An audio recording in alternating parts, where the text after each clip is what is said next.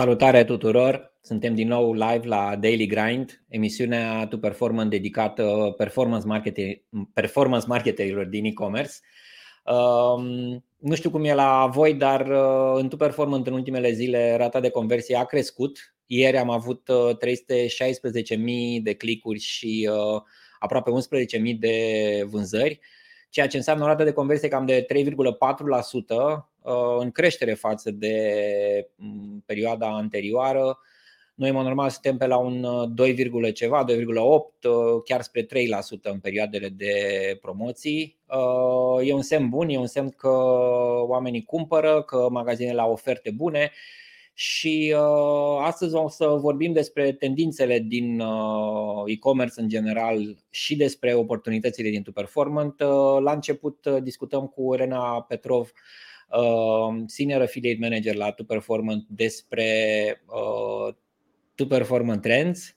Bună, Elena! Salut, Dorin! Salut tuturor! Și în a doua parte a emisiunii vorbim cu Alin Vlad, Chief Marketing Officer la Otter Distribution, despre tendințele în marketingul pentru e-commerce de anul ăsta și începutul anului viitor. Hai să vedem ce ne-a pregătit Elena, că ai venit cu o mulțime de informații utile și pentru advertiseri și pentru afiliați. Hai că încerc să fiu mai scurtă ca să vă las spațiu ție și lui Alin să vorbiți mai mult, că s-ar putea să fie mai de interes pentru afiliați. Regia, slide-urile. Așa, m-am uitat un pic la niște tendințe pe categorii astăzi și o să vă zic cam ce mi-a atras mie atenția. Să îi dai slideshow, te rog, Elena, ca să se vadă pe tot ecran. Da, hai să vedem. Uite, sus în dreapta e un buton, în dreapta, ăla, lângă share. Gata, l-am găsit. Așa. Sunt niște categorii care performează mai bine de obicei în Q4. De fapt, au de obicei Q4 ca cel mai performant quarter din an. Și asta este, fashion-ul este una din aceste industrii. Dar ce se întâmplă anul acesta în fashion este nemai întâlnit. După cum o să vedeți în graficul ăsta, valoarea comisioanelor pur și simplu s-a, cred că, mai mult decât dublat față de anii anteriori și am avut niște ani buni, adică tendința în general a fost de creștere în fashion, dar anul ăsta pur și simplu a rupt norma, ca să zic așa. Avem creștere în Q4, avem o creștere progresivă pe tot anul, de fapt, ceea ce nu se întâmpla în general, și avem creștere atât pe numărul de vânzări, cât și pe valoarea comisioanelor. Bineînțeles, valoarea comisioanelor este cea cu roșu. Vedeți că este ceva absolut fenomenal ce se întâmplă aici. În același timp, pe graficul ăsta mai am și valoarea medie a comisionului, care se pare că este cumva într-o tendință inversă. Adică noi avem aici un grafic care începe din Q1 2018 și se duce până în zilele noastre. În 2018, pe la începuturi, valoarea medie a comisioanelor în fashion era undeva, cred, pe la 11-12%, iar în prezent a ajuns undeva pe la 7,6%, probabil 7,5-7,6%. A tot scăzut progresiv. Au și intrat foarte mulți advertiseri pe zona asta în platformă. Chiar și anul ăsta am avut foarte, foarte multe intrări de advertiseri cu potențial mare și cu volum, dar cu comisioane mai mici. Cu comisioane mai mici. Și se pare că, ok, noi ne uităm acum la un tablou destul de general. Știu că dacă intrăm în detalii putem să zicem că sunt și advertiseri de volum cu un AOV mai mare care cumva compensează, dar totuși e important să ne uităm și la o imagine de ansamblu, să vedem că asta este, se pare, o tendință. Dar mi se pare interesant că, într-adevăr, deși comisionul a scăzut, comisionul procentual, ce ai scris tu aici ca nuanță, cum ziceau și ieri Lucian și Cătă, este că afiliații s-au orientat către magazinele cu comision mai mare și asta cred că e explicația pentru creșterea atât de mare a valorii comisioanelor. Așa cred și eu, da, așa cred și eu. Pe de altă parte, da, mie mi-a atras foarte mult atenția ce au spus ei, că de-aia m-am și uitat așa. Ce au spus Cătă și Lucian ieri, că se uită la industriile cu comisioane mari și mi se pare că, având în vedere că fashion este o industrie cu foarte mare reprezentativitate în platforma noastră, e posibil să fie o amenințare pentru advertiserii din zona asta pe termen lung. Adică e posibil să vedem din ce în ce mai mulți afiliați performanți ieșind din, sau mutându-se. Poate nu ieșind definitiv. Da, dar și acordă mai multă atenție altor industrii și nu mai prioritizează fashion-ul. Dar știu că ne-ai pregătit doi dintre campionii din fashion în următoarele slide-uri și exact. Ia să vedem. Mi se pare foarte interesant ce s-a întâmplat cu Fashion Days și Answear, care s-au fost întotdeauna în competiție și probabil că vor fi și de acum încolo. Ce s-a întâmplat după Black Friday? Fashion Days a scăzut atât ca trafic cât și ca număr de vânzări. Am în slide-ul următor și numărul de vânzări, aici am traficul. În schimb, Answear s-a menținut pe un trend de creștere și, după cum vezi aici, anul 2021 este reprezentat de linia verde închis. E absolut fenomenal ce s-a întâmplat, adică a păstrat efectiv o creștere. 2022. Ai zis 2021. 2022. Da. A păstrat o creștere foarte, foarte bună și e foarte interesant că, din păcate, Fashion Days a scăzut chiar sub anul trecut, sub nivelul de anul trecut. Deci aici avem traficul și pe slide-ul ăsta avem numărul de vânzări.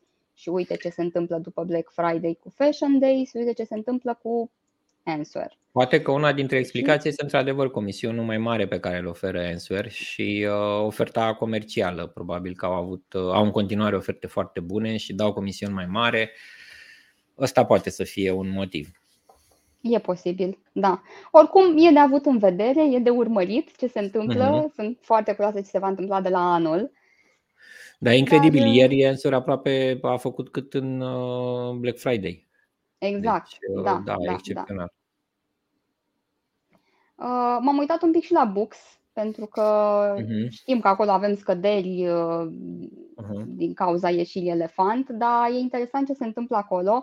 Cum ziceam și dățile trecute, unii afiliați încă nu profită suficient de oportunitate. Avem destul de mulți advertiseri și acolo cu foarte mare potențial. Dar ce îmi place foarte mult aici, uite ce s-a întâmplat.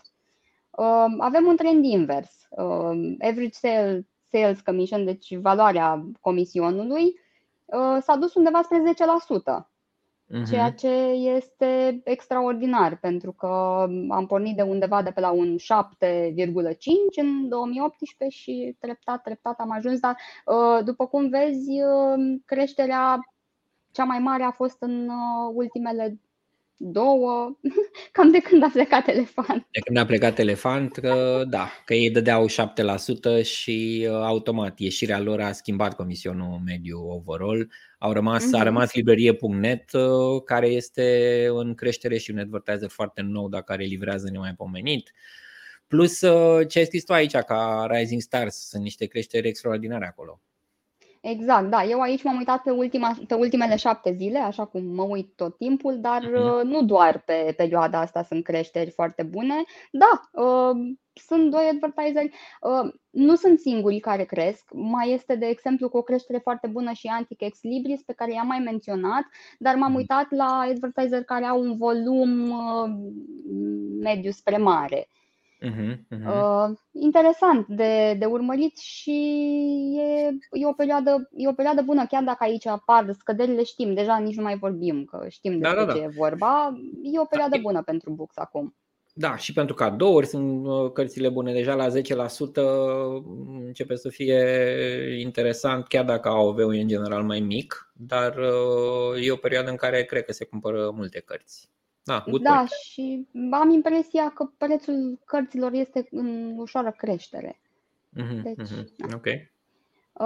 Beauty iarăși e o categorie care ar trebui să crească, să aibă cel mai bun trimestru din an. Dar, de fapt, mă uitam acum că trendul pe anul ăsta e foarte interesant, deci a crescut exact ca și fashion-ul, a crescut progresiv și deja a ajuns în cel mai bun trimestru din 2018 până acum. De asemenea, aici comisionul a tot fluctuat, a fost mai mare, a fost mai mic, până la urmă s-a stabilizat la același nivel din Q1 2018, undeva pe la 7,5%. Și aici avem un rising star interesant, pensule machiaj, cu o creștere de 450% year over year. Iarăși mai sunt și alții, nu i-am menționat pentru că am vrut să iau un advertiser care are cât de cât volum. Pe Steto l-am mai menționat, dar l-am remarcat și acum, e fabulos ce se întâmplă și în programul lor, pentru că crește progresiv, nu se pare că nu se oprește. E un program vechi, da, efectiv, e de neoprit, crește, crește, deși ai zice că ar trebui să, la un moment dat să se afle pe un platou, nu se întâmplă chestia asta. Și m-am uitat la, m-am uitat la beauty pentru că am auzit, i-am auzit pe Cătă și pe Lucian menționând categoria ieri. Da. Babies, uite ce se întâmplă la babies. Nu știu de unde să o apuc. Mi se pare că se ratează niște oportunități aici, pentru că ar trebui să fie cel mai bun trimestru din an. Este cel mai bun trimestru din an, dar creșterea nu este în linie cu ce s-a întâmplat anii trecuți. Bine, știm că, ok, anul de pandemie, să zicem că îl lăsăm deoparte, dar anul trecut a avut un Q4 foarte bun, iar anul ăsta s-a dus mult sub potențial. Teoria mea este că au ieșit niște afiliați din nișa asta și ceilalți nu au observat și nu au profitat la timp de chestia asta. Aici comisionul este în ușoară creștere și nu a avut fluctuațiile alea foarte mari pe care le-am văzut în alte industrii. Da, da. Și am remarcat pe Uchi și pe Hipoland, ambii cu creșteri de peste 80% în ultimele 7 zile, în timp ce vedetele categoriei Noriel și Nichiduș sunt pe scădere. Uite, vreau și eu să zic că dacă nu cumva se cumpără offline și a venit Cătăr să ne spună că da, se cumpără offline și m-am gândit comportamentul ăsta acum ar putea să se justifice. Oamenii au ieșit mai mult din casă, s-au plimbat prin mall-uri, cumpere acolo jucării copilului sau alte lucruri de care ai nevoie. Dar mi-aduc aminte când a venit affiliate managerul de la Noriel, uite nu mai țin minte cum o cheamă, dar mi-aduc aminte nuanța aia foarte interesantă pe care ne-a spus-o, că în magazinele fizice au mai puține produse de care ocupă spațiu mult mare, scaune de mașină sau alte lucruri de genul ăsta pe care le vând mult mai mult și mult mai bine în magazinul online, pentru că acolo ai ofertă infinită, rafturi infinite, ca să zic așa. În vreme ce în magazinele fizice trebuie să îți alegi mult mai bine produsele pe care le afișezi și asta poate să fie o oportunitate pentru afiliați. Dar într-adevăr și eu mă așteptam ca industria asta să crească mai mult. Să vedem dacă afiliații se duc către Hipoland și Uchi sau dacă reușesc să-i crească din nou pe Noriel și Nichiduș, care sunt și vechi, branduri cunoscute, vând bine. Da, și e o categorie care ar trebui să crească. Adică e o categorie care nu va fi niciodată afectată foarte mult de criză. S-a văzut foarte clar în pandemie. Uite aici, la vârful ăsta din Q1 2020. Adică oamenii cumpără jucării. Ok, n-au mai putut să ducă în magazinele fizice și au cumpărat online. Păi în 2020, de 1 iunie, că e Q2 acolo, ce să facă? Q2. Oamenii au descoperit online, dar uite că până la urmă vârful pe categoria asta nu l-au mai atins de atunci. Spre deosebire de alte industrii, aici n-am reușit să batem vârful ăla din pandemie. Să vedem, poate totuși reușim. Da. Ok, ăsta a fost ultimul slide. Aveam impresia că mai am ceva, dar nu, așa că you have the floor cu Alin și... Foarte mișto prezentarea, Elena, mulțumesc mult și sper să fie util pentru toți afiliații și advertiserii care se uită. Ce mi se pare mie interesant este în măsura în care puteți să comparați trendurile din business-ul vostru, fie că sunteți magazine sau afiliați, să le comparați cu tendințele din ecosistemul 2Performant. Asta vă poate da o idee dacă ratați o oportunitate sau dimpotrivă profitați mai bine de ea decât alții. Mulțumesc mult, Elena, ne vedem săptămâna viitoare, tot miercuri. Mersi și eu. Și acum îl invit alături de mine pe Alin Vlad, Chief Marketing Officer la Otter Distribution. Salut, Alin! Bine ai venit! Salut! Bine v-am găsit! Mulțumesc că ai acceptat invitația noastră. Ce faci? Cum ești acum? Cum sunteți voi la Otter în perioada asta? Suntem ok cu campaniile de sărbători, cu toată promovarea în jurul lor.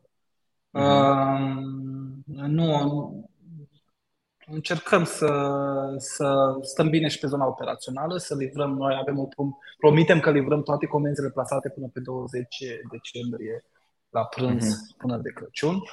Avem un avantaj logistic în punctul ăsta de vedere că depozitul este chiar aici lângă mine și plus celelalte 67 de magazine în toată țara, care sunt și ele mini-depozite care livrează la rândul lor către clienții online. Și atunci noi ne permitem să facem o promisiune cu data de Are și brick and mortar-ul avantajele lui totuși. Da, exact. Uite, chiar mă uitam la voi pe site și vreau să arăt un pic apropo de ofertele din perioada asta. Îmi spuneai chiar mai devreme în regie că voi aveți un flash sale pe care îl organizați periodic. Da, e o chestie care am început-o acum un an și un pic, care ne ajută foarte mult din multe puncte de vedere și care crește de la săptămână la alta. Asta e mega surprinzător. Și ne gândim să o scalăm puțin, dar cred că vom fi nevoiți să o facem pe noua platformă când vom migra de la Magento, pentru că nu mai putem duce mult pe platforma actuală, în care practic noi 3 zile pe săptămână, luni, miercuri și vineri, de la 10 la 1, deci doar 3 ore pe zi, punem un număr limitat de scuri, de modele de pantofi, aproximativ 50-55, la ofertă specială, dar doar în intervalul ăla. Și funcționează mult mai bine. Avem un newsletter dedicat pentru chestia asta, unde doar cei interesați de acest flash sale primesc acest newsletter. Engagement-ul este uriaș. Din păcate și din fericire, așa cum știm, online acest segment de bargain hunters, care cum îl numește cei de la Google, e mult mai mare decât pe offline. Și atunci cumva trebuie să-i prindem și pe ei undeva și cumva cu acest tool, cu acest flash sale reușim să le satisfacem dorințele. Cât e marketing în campania asta și cât e comercial? Ca să intrăm un pic în subiectul. Să știi, față de prețul normal care l-am aplicat, adică se apropie prețul de vânzare într-un Facebook, se apropie la prețul de lichidare de stoc din reducere finală. Pe acolo e. Știi? Scopul nostru nu este o marjă mai mare, ci volum. Și bineînțeles este, ca să nu pare ipocrit, este un tool prin care poți să promovezi marfa care nu este atât de dezirabilă în mod obișnuit, care nu e bestseller la preț întreg. Tot timpul când începi sezonul nu știi, când lansezi o colecție nouă nu știi ce va performa și o să ai un segment de produse unde ai stocuri și nu performează pe cât ai tu nevoie ca să lichidezi acel stoc. Și atunci cum vrei să reușim să mai lichidăm de stocul ăla în timpul sezonului și nu suntem nevoiți să așteptăm perioada de sfârșit de sezon, de reducere finală, ianuarie, februarie, acum, să lichidăm acel stoc pe modelul respectiv sau inclusiv să nu reușim să-l lichidăm, să-l mutăm în outlet. Mai avem ultimul tool prin care reușim să lichidăm stocurile, sunt magazinele outlet, din cele 4 magazine outlet care le are Otter. Și atunci pentru noi este o chestie mega utilă din multe puncte de vedere. Marketing, comercial, dar și de business overall, pentru că un stoc în depozit costă bani să ții acolo, știi? Adică multe avantaje. Da, mi se pare foarte interesant discuția despre unde se termină marketingul și unde începe business-ul, comercialul, operaționalul, că de multe ori ele de fapt se întrepătrund. Și na, în privința marketingului pentru e-commerce, care este un subiect foarte generos și never ending, așa, la cât de multe potențiale canale de promovare sunt, la cât de multe strategii, la cât de multe tool-uri, nici nu știu cum mai poate un om, un specialist în marketing să mai țină legătura cu toate astea. Mă bucur că ai acceptat invitația de a veni să vorbim despre trenduri în marketingul pentru e-commerce. Ai o experiență foarte mare, eu te respect și te urmăresc de foarte mult timp. Și sunt curios despre ce ai vrea să vorbim astăzi. Ai pregătit câteva topicuri de discuție. Am niște topicuri. Dacă, mi se pare că anul ăsta multă lume s-a dus pe zona de locker și de Easybox. Mi se pare că asta a fost tendința principală pe e-commerce anul ăsta. Asta mi s-a părut, că multe magazine au adoptat locker-ul, pentru că cumva a venit de la client chestia asta. Bineînțeles, cei de la same day au inițiat, dar cumva au rezolvat o problemă foarte evidentă în care clientul își dorea să primească coletul în condițiile lui, având în vedere că la noi curieratul nu livrează la interval orar, ce îți spune în ziua aia că livrăm astăzi, majoritatea, sunt mici excepții, atunci tu nu poți să-ți rezervi o zi întreagă să stai acasă sau undeva să aștepți cu el. Și atunci acest locker a rezolvat o mare problemă. Noi o rezolvasem cumva cu click and collect, în care practic tu comandai online și ridicai din magazin, dar exista o problemă de proximitate acolo, că practic nu avem magazine în toate orașele din țară, și inclusiv în orașele mari, poate mall-ul unde avem noi magazine cam departe de tine.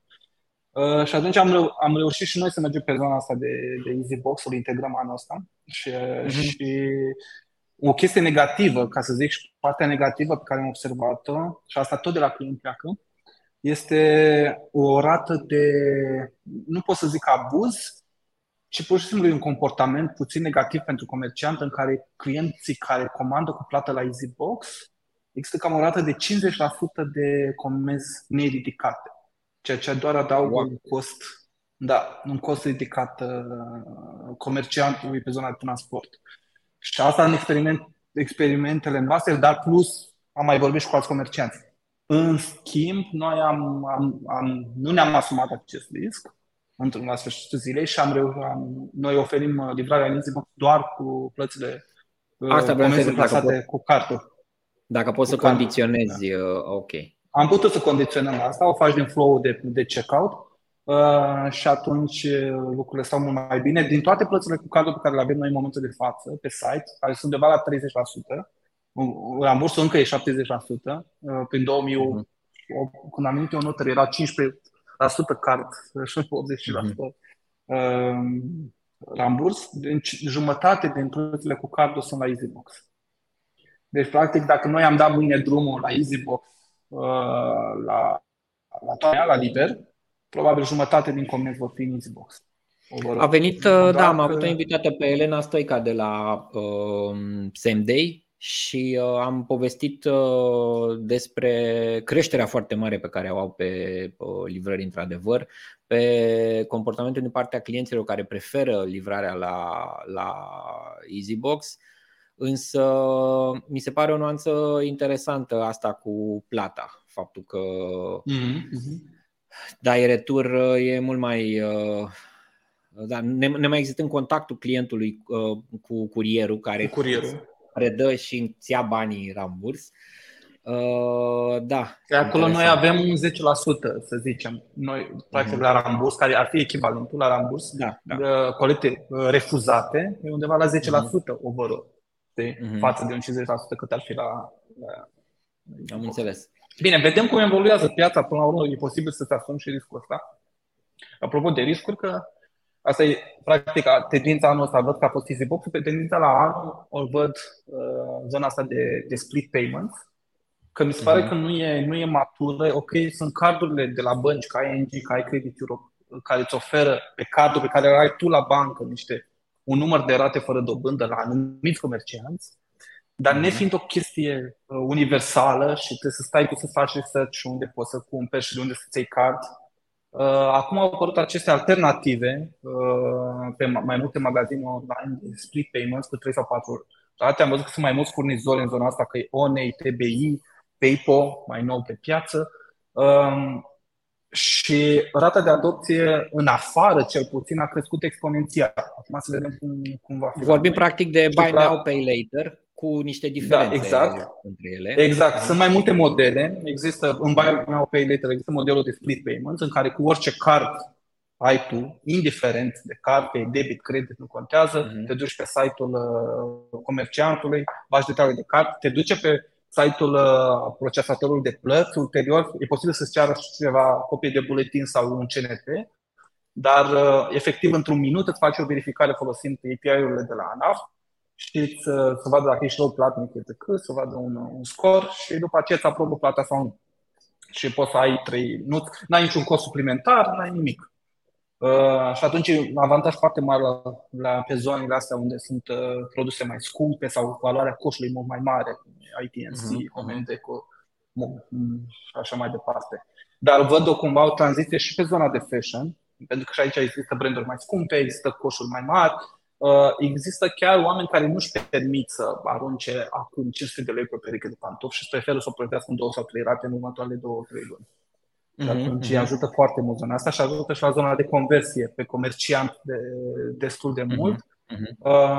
Asta odată pe split payments, dar partea cea mai inovatoare mi se pare zona asta de în sens adevărat de buy now pay later, în care tu plasezi comanda acum și o plătești peste 30 de zile. Ceea ce un singur jucător a făcut-o în piață la noi până acum, a fost grupul EMAG, pe EMAG și pe Fashion Days, unde pe Fashion Days cu acel dressing room, că practic ei chiar marketează faptul că tu poți să-ți iei orice produs de pe site, îl probezi și dai retur în acel interval de 30 de zile a produselor pe care nu ți le dorești și rămâi doar cu produsele pe care ți le dorești și îți iau după 30 de zile banii doar pe acele produse. Deci mi se pare wow, pentru că suplinește o nevoie din offline. Că fashion-ul are o mare, comercializarea fashion online are o mare lipsa de a face cunoștințe cu produsul, de a proba, îmi vine bine, îmi stă bine, îmi vine numărul ăla. Simți materialul, da. Dar noi ne lovim de asta și în ciuda faptului că avem acest click and collect, avem magazine fizice unde pot și noi ne lovim asta, nu pot să-mi dau seama cum se lovesc jucătorii exclusiv online de chestia asta. Și atunci Fashion Days a venit cu chestia asta, dar mi se pare wow, deși cred că costurile operaționale în spate sunt însemnate. Sunt curios de rezultat, dacă va fi o chestie pe termen lung sau își vor asuma aceste costuri. Am văzut că totuși încearcă să rafineze, în sensul în care doar anumiți clienți sunt eligibili pentru această serviciu, clienții fideli care au un istoric pozitiv, etc. Dar să vedem cum va fi. Pe ce bugete intră? Că până la urmă, apropo de dacă asta este un proiect de marketing, sau e un proiect operațional. Oricum trebuie să aloci buget și pentru awareness-ul unui nou serviciu, că e vorba de livrarea pe Easybox, că e vorba de dressing room sau buy now pay later.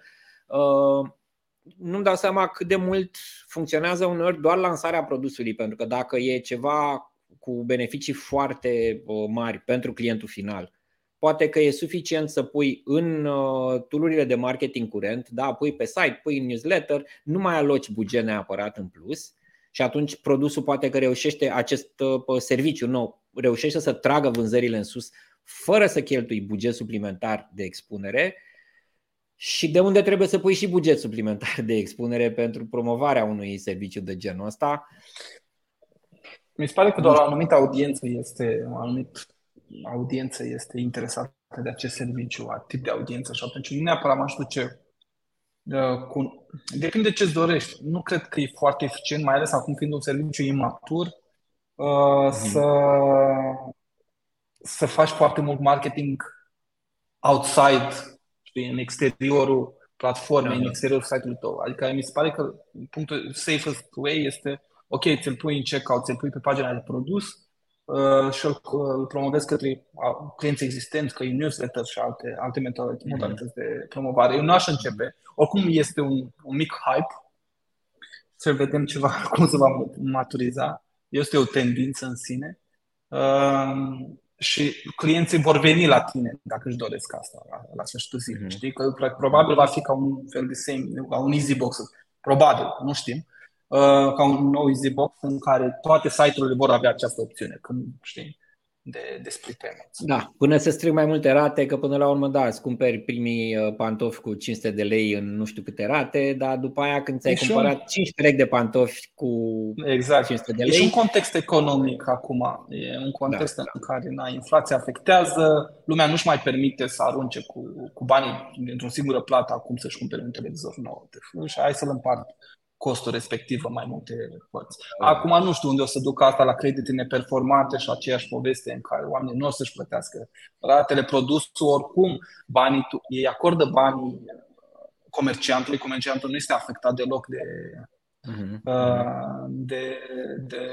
de faptul că clientul nu-și va plăti ratele la sfârșitul zilei, doar că va fi o nebunie pe zona de recuperare de creanțe și alte, cum a fost în 2008 și atunci sunt curios cum se va atunci, dacă vom avea o criză în direcția aia. Bun. Ce alte tendințe mai vezi în perioada asta sau în perioada următoare care în e-commerce ar trebui să... Mai multe lucruri care mi-aș dori mai mult decât. O chestie care am văzut-o foarte interesantă este acum e mai nișată. În timpul pandemiei multe magazine brick and mortar s-au mutat online, unii chiar și-au creat site-uri de e-commerce de la zero, a fost o nebunie atunci. Noi ne-am mutat atunci exclusiv online, a fost nebunie și la noi. Acum văd, din anul ăsta, din punct de vedere offline, că tot vorbeai de vânzări de jucării de offline, văd o tendință de creștere mare pe offline. Suntem la nivelul 2019 noi, ceea ce e huge. Nu mai există pandemie în mintea clientului. Și văd magazine online care își doresc să ofere o experiență offline clienților. Și aici au fost cei de la E-Pantop și Modivo care au deschis magazin în, cred că în Mega Mall, dacă nu mă înșel. Bine, au deschis un hibrid, că practic le duce magazin, ai tablete, n-ai raftul. Tablete, da. Da. Și îți chemi pe tabletă ce produse vrei să se aducă în față. Îți vine băiatul din depozit, îți aduce produsele, le probezi, le cumperi sau nu. Nu știu cât e gimmick și cât e marketing și cât de eficient. Depurtat face asta de mai mult timp în România și la un dat am vorbit cu Nicolae Slav, cu fondatorul, și îmi spunea că funcționează bine pentru că în felul ăsta poate să stocheze un număr mult mai mare de itemuri, nu mai trebuie să le expună în față, știi, pe toate.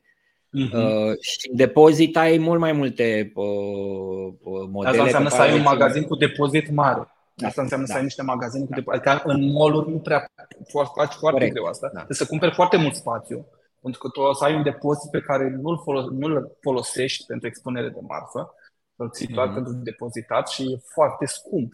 Mall-ul e scump, adică te costă orice metru pătrat. Știi? Da. Și nu știu cât de eficient, adică nu știu cât e gimmick în sine, știi? Și cât e marketing și cât plus valoare îți aduce de fapt, știi? Nu mai zic asta, în București, dar în celălalt oraș ce faci? Orașele mari. Trebuie să lansezi în toate orașele mari. Știu că am existat experiențe cu Zut la un moment dat, care a murit, tot din cauza costurilor operaționale foarte mari și din cauza abuzului. Asta e comportamentul clientului, nu poți să-i zici abuz. Tu nu te aștepți, trebuie să te aștepți să ori scenariul în care clientul îți comandă 50 de produse și îți cumpără unul sau niciunul. Știi? Ce faci atunci? Știi?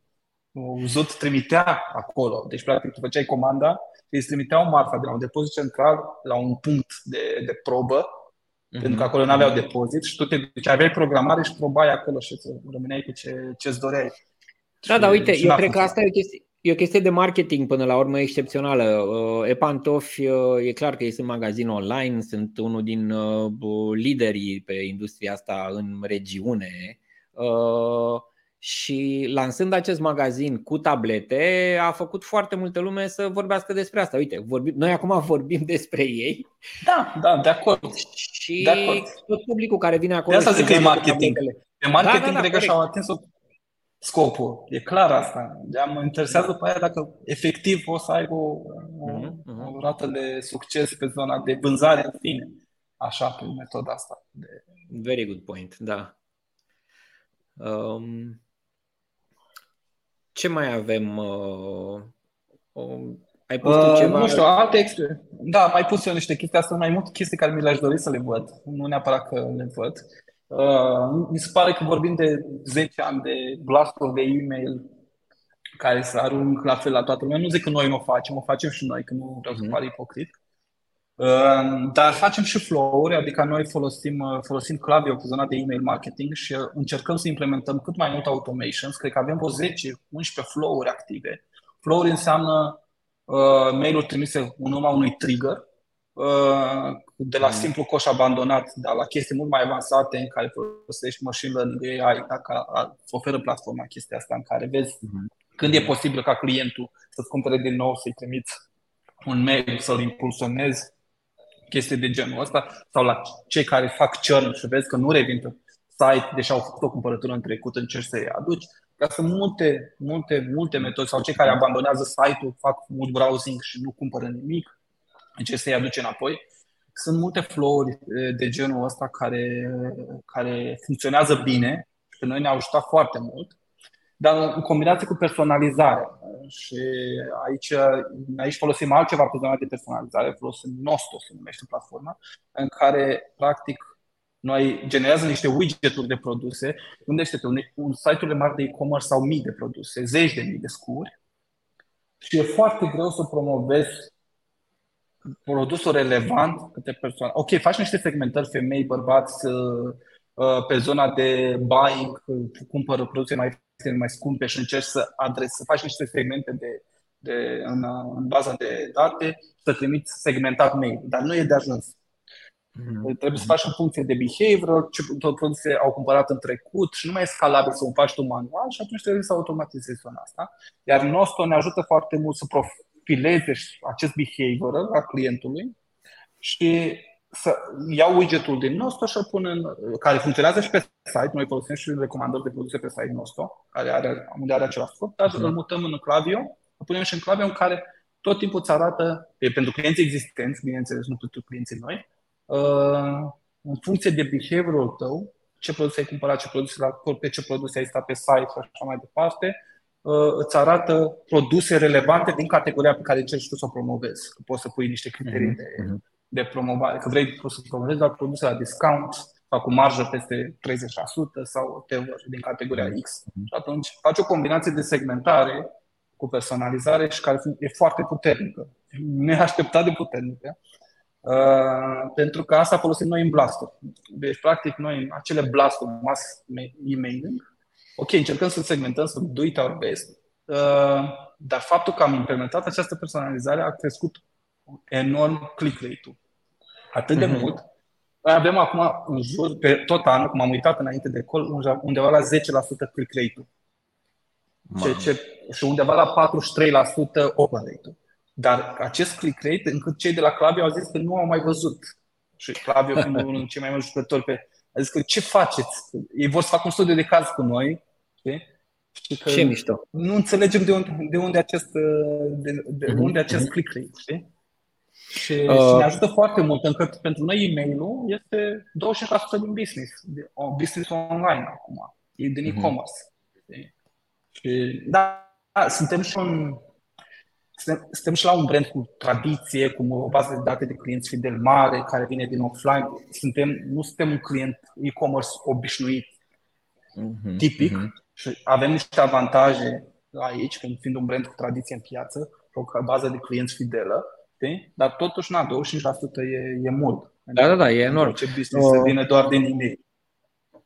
Eu am un trip pe care îl spun afiliaților de foarte ani de zile, și anume, de ce nu face cineva o listă de mail-uri de pantofi în care să te abonezi punând Îmi plac pantofii roșii cu toc, mărimea 36, vreau să dau nu mai mult de 300 de lei pe o pereche și să întreb, eu iau salariu, când iei salariu, pe 7. Și în fiecare lună, pe o anumită dată, să-i trimiți doar selecția de produse pe care omul respectiv declară că vrea, de felul lui îi place să le cumpere.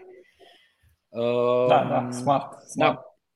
Cumva cred că ceva de genul ăsta zici și tu că faci și cred că și tehnologia acum este... doar că noi nu... Da, problema este că noi fiind Magento, nu putem face multe chestii, adică noi putem face chestii mult mai... Și în zona de category merchandising, adică ce vezi în listing, în listingul de produse, intră pe categorie de produse, noi când ne vom muta pe o platformă nouă, vom reuși să personalizăm ordinea produselor și ce produse vezi în acel listing în primele poziții, știi? Adică contează enorm lucrul ăsta, e ca și cum ce vezi în vitrină la magazin, știi, adică să fie personalizat pentru acel user. Acum avem chestii mai basic, gen pe site, în care dacă avem un istoric că tu cumperi mărimea 37, ai doar atât cumperi, îți afișăm în widget-uri de recomandări de produse, deci nu în listing, că nu putem acolo deocamdată, doar produse care au disponibil mărimea 37, ca să nu intri ca nebună, știi, să vezi, păi n-are mărimea, îmi place ăsta, dar nu e, știi? Nu mi se potrivește. Uite, contează foarte mult lucrurile astea. Ovidiu Golea, numărul 1 în Business League, zice că merul sigur va crește la E-Pantop din cauza magazinului, dar recunosc că eu nu știu de la ce vine acronimul ăsta, mer. Dacă știi tu sau deci, ne scrie Ovidiu. În ciuda, da, exact.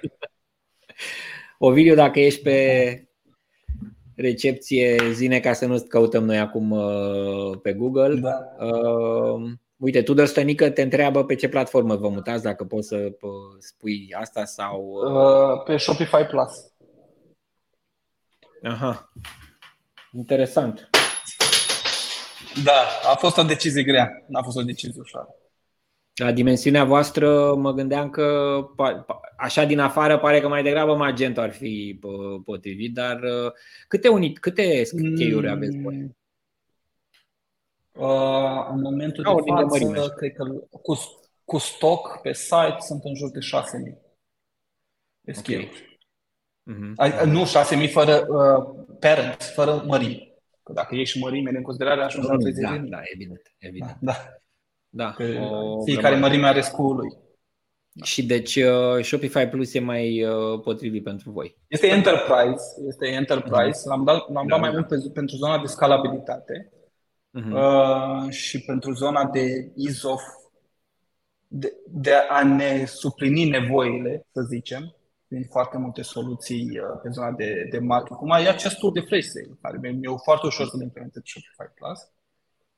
Sunt niște minusuri, pentru că fiind o platformă închisă și atunci nu poți să-ți faci chiar tot ce-ți poți imagina. Nu este o platformă locală unde ai niște avantaje, că ai deja niște preintegrări, acolo trebuie să le construiești, dar o să reușim să le facem și pe alea.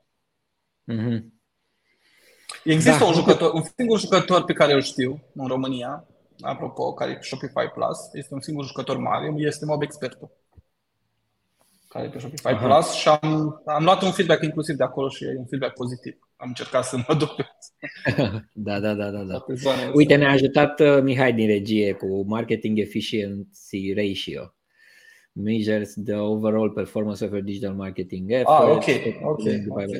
Eu îi zic pondere de cheltuieli din așa calculez eu. Chiar am în dashboard-ul meu zilnic, am două widget-uri cu 2%, se numește pondere cheltuieli din venituri și pondere cheltuieli din marjă. Și asta e cel din venituri. Tu coordonezi și marketingul offline și marketingul online? Deși acum caut un head of new info, căutăm un head of marketing. Practic am luat decizia să mă mut exclusiv pe e-commerce, pentru că magazinele revenindu-și și inclusiv dorința de a scala marketingul, hai să o luăm așa, marketingul tradițional, marketingul de retail, dar atât, mă refer și la marketing online, vorbim de social media, influencer și așa mai departe, să le scalăm pe zona aia, am hotărât să luăm un om dedicat, care să conducă zona aia, fiind o zonă de business support, deci nu aduce vânzări direct, indirect, iar eu să rămân ca o zonă de business de vânzări exclusiv, de vânzări online, să conduc eu. La mine mai rămân niște canale de marketing pe care noi nu le vedem ca canale de marketing, ci ca canale de vânzări, cum e zona de performance, inclusiv affiliate. Dar tot ce înseamnă efort care îți aduce o vânzare va rămâne la mine și zona de awareness și comunicare va rămâne la persoana mea. Și acum, auzi, așa că... cum crezi că va evolua? Cine vrea să lucreze cu mine, de mine. Da, cred că e un loc bun aici să anunți jobul și dacă vreți să lucrați cu Alin, trimite CV-ul pe LinkedIn. Hai să nu dăm adrese de mail.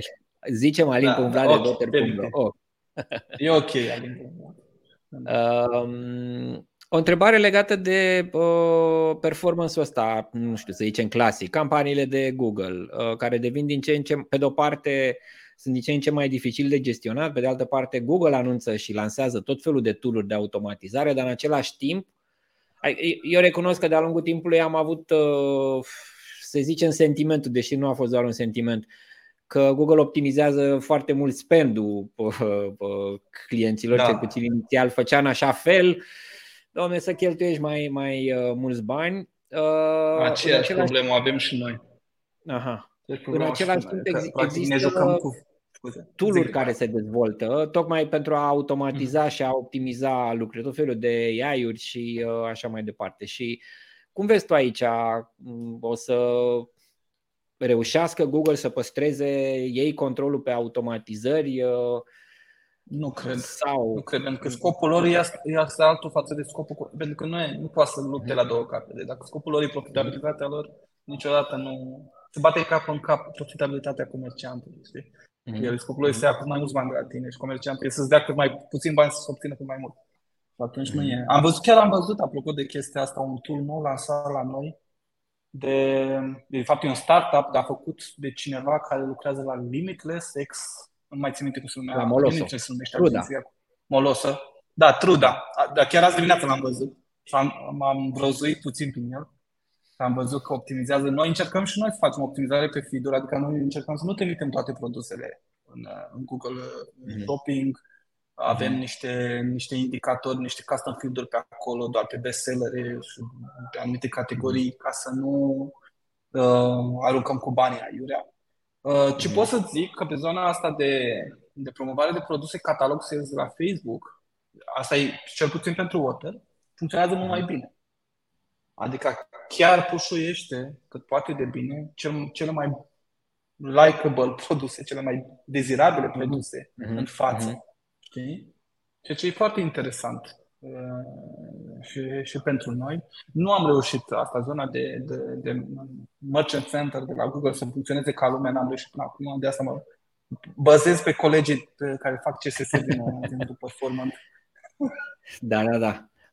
Ei știu mai multe decât mine, se pare, sau decât noi de zona. Da, chiar vorbeam ieri cu Lucian și cu Cătă, dar am vorbit și cu Ovidiu când ne-am văzut. Diferența este că, într-adevăr, ca magazin, în momentul în care lucrezi cu un afiliat, tu nu prea poți să intri în deciziile pe care le iau ei. Ei sigur că trebuie să fie profitabil, că se încadrează în procentul pe care îl oferi tu and that's it. Și asta îi face să aleagă să promoveze automat produsele cele mai likeable să se vândă și care le dau lor și o profitabilitate. Dar tu când ai un interes în afara unei chestii atât de bine delimitate, cum ziceai tu mai devreme, ai niște solduri niște stocuri de care vrei să scapi and so on, în momentul ăla nu mai funcționează așa bine, dar da, Ovidiu, de exemplu, ce face este absolut incredibil. Ne-a zis, nu știu, lucrează cu 1500 de magazine din toată lumea, are 5-6 monitoare, are 8000 de campanii simultan, pentru asta 1500 automatizate, algoritmi, și trimite 20 de milioane de clicuri pe lună, ori ceva de genul ăsta, dacă nu mă înșel. Wow. Doar prin 2Performant trimite vreo 2 milioane sau mai mult, nu mai știu, ceva de genul ăsta. Deci acum vorbim de noiembrie, evident. Da. Și aici cred că e și inovația e mai în afiliere, mi se pare că inovația este recompensată mult mai rapid, mai direct. Adică dacă reușești să vii cu ceva care într-adevăr e eficient, nu mai trebuie să-ți mai vinzi serviciul către un client, să mai convingi sau... Nu, devii tu mai profitabil ca afiliat, reușești să scalezi și asta mi se pare o direcție foarte interesantă, dar nu cred că Google și Facebook nu o să lase lucrurile astea. Ei, evident că tot timpul încearcă să-și optimizeze interesul propriu. Știu că au lansat... Probabil o să închidă platforma din ce în ce mai mult. Asta o să facă. O să închidă platforma din ce în ce mai mult și tu ca afiliat, ca om de performance, nu o să ai acces la anumite date care te ajută în momentul ăsta de să iei decizii, știi? Că asta s-a făcut și cu Google Search-ul la un moment dat, știi? Când nu mai ai acces la keyword-urile care... Keyword-uri, da, e o nesimțire enormă, deci aia mi se pare. Și în analytics. O să închidă. Da. Dar, da, exact. Pe de altă parte, afiliații cheltuie, știi, din niște puncte de vedere, afiliații cheltuie volume mult mai mari de bani decât cheltuie magazine. Tocmai pentru că ei sunt în afiliere, dacă nu ești profitabil, sigur nu scalezi. În momentul în care scalezi înseamnă că ești profitabil, ai găsit ceva și crește spend-ul. Deci nu știu dacă neapărat o să le închidă, dar într-adevăr am văzut că a lansat Chrome-ul de curând ceva, o extensie care urmărește prețurile și un fel de pricey.ro. Când te plimbi pe un magazin, recunosc că nu știu detalii, dar îți arată, stai puțin că e mai ieftin. Da, nu l-am lansat încă. Da, am văzut. Am stat și eu și am urmărit. O să fie într-o versiune viitoare de Chrome. E încă n-a lancit. Și aia le ia în address bar. Ia uzi. Deci comparatoarele de prețuri astea, bookmark-urile făcute chiar și de magazine și de afiliați sau alți developeri, o să aibă niște probleme în care e pe Chrome treaba asta. Bun. Alin, o tendință, aș vrea dacă mai ai un trend despre care să mai vorbim, aș zice să-l acoperim repede. Îți propun ăla cu mobile apps și cu mobile experience. Da, asta. Da, mobile. Noi avem acum în momentul de față 80% din trafic și vânzări. Hai să zicem un 80% din trafic și un 75% din vânzări.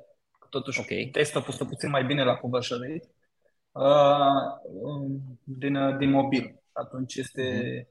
Evident că trebuie să ne concentrăm acolo. Acum, un lucru care l-am făcut cu resurse care avem este că tot ce construim nou pe site, adică înainte dacă făceai un feature nou, o chestie nouă pe site, dezvoltai, mock-up-urile veneau desktop.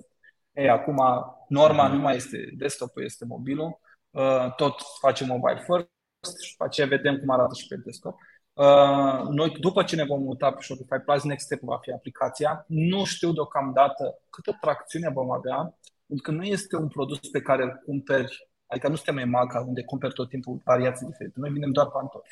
Și atunci nu ai sau nici pe fashion, unde vinzi mai multe, toate gamele de fashion, toate categoriile de fashion. Și atunci, vânzând pantofi, tu nu ai o revenire a lui clientul, recurența clientului este mai rară în timp.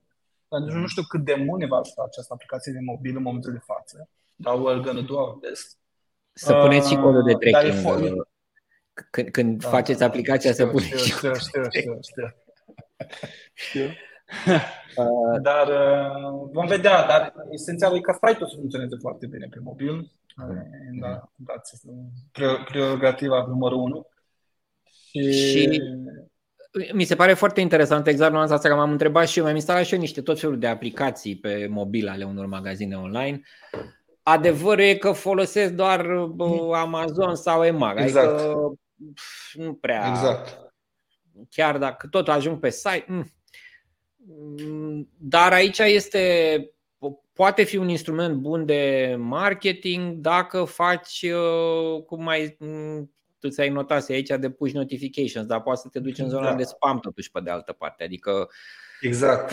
Câte push notifications poți să dai, uite, voi în situația voastră, poți să dea Otter, eu mi instalez aplicația, cumpăr o dată, după care nu știu. Decât dacă o faci custom și în funcție de engagement, adică noi cum facem pe e-mail.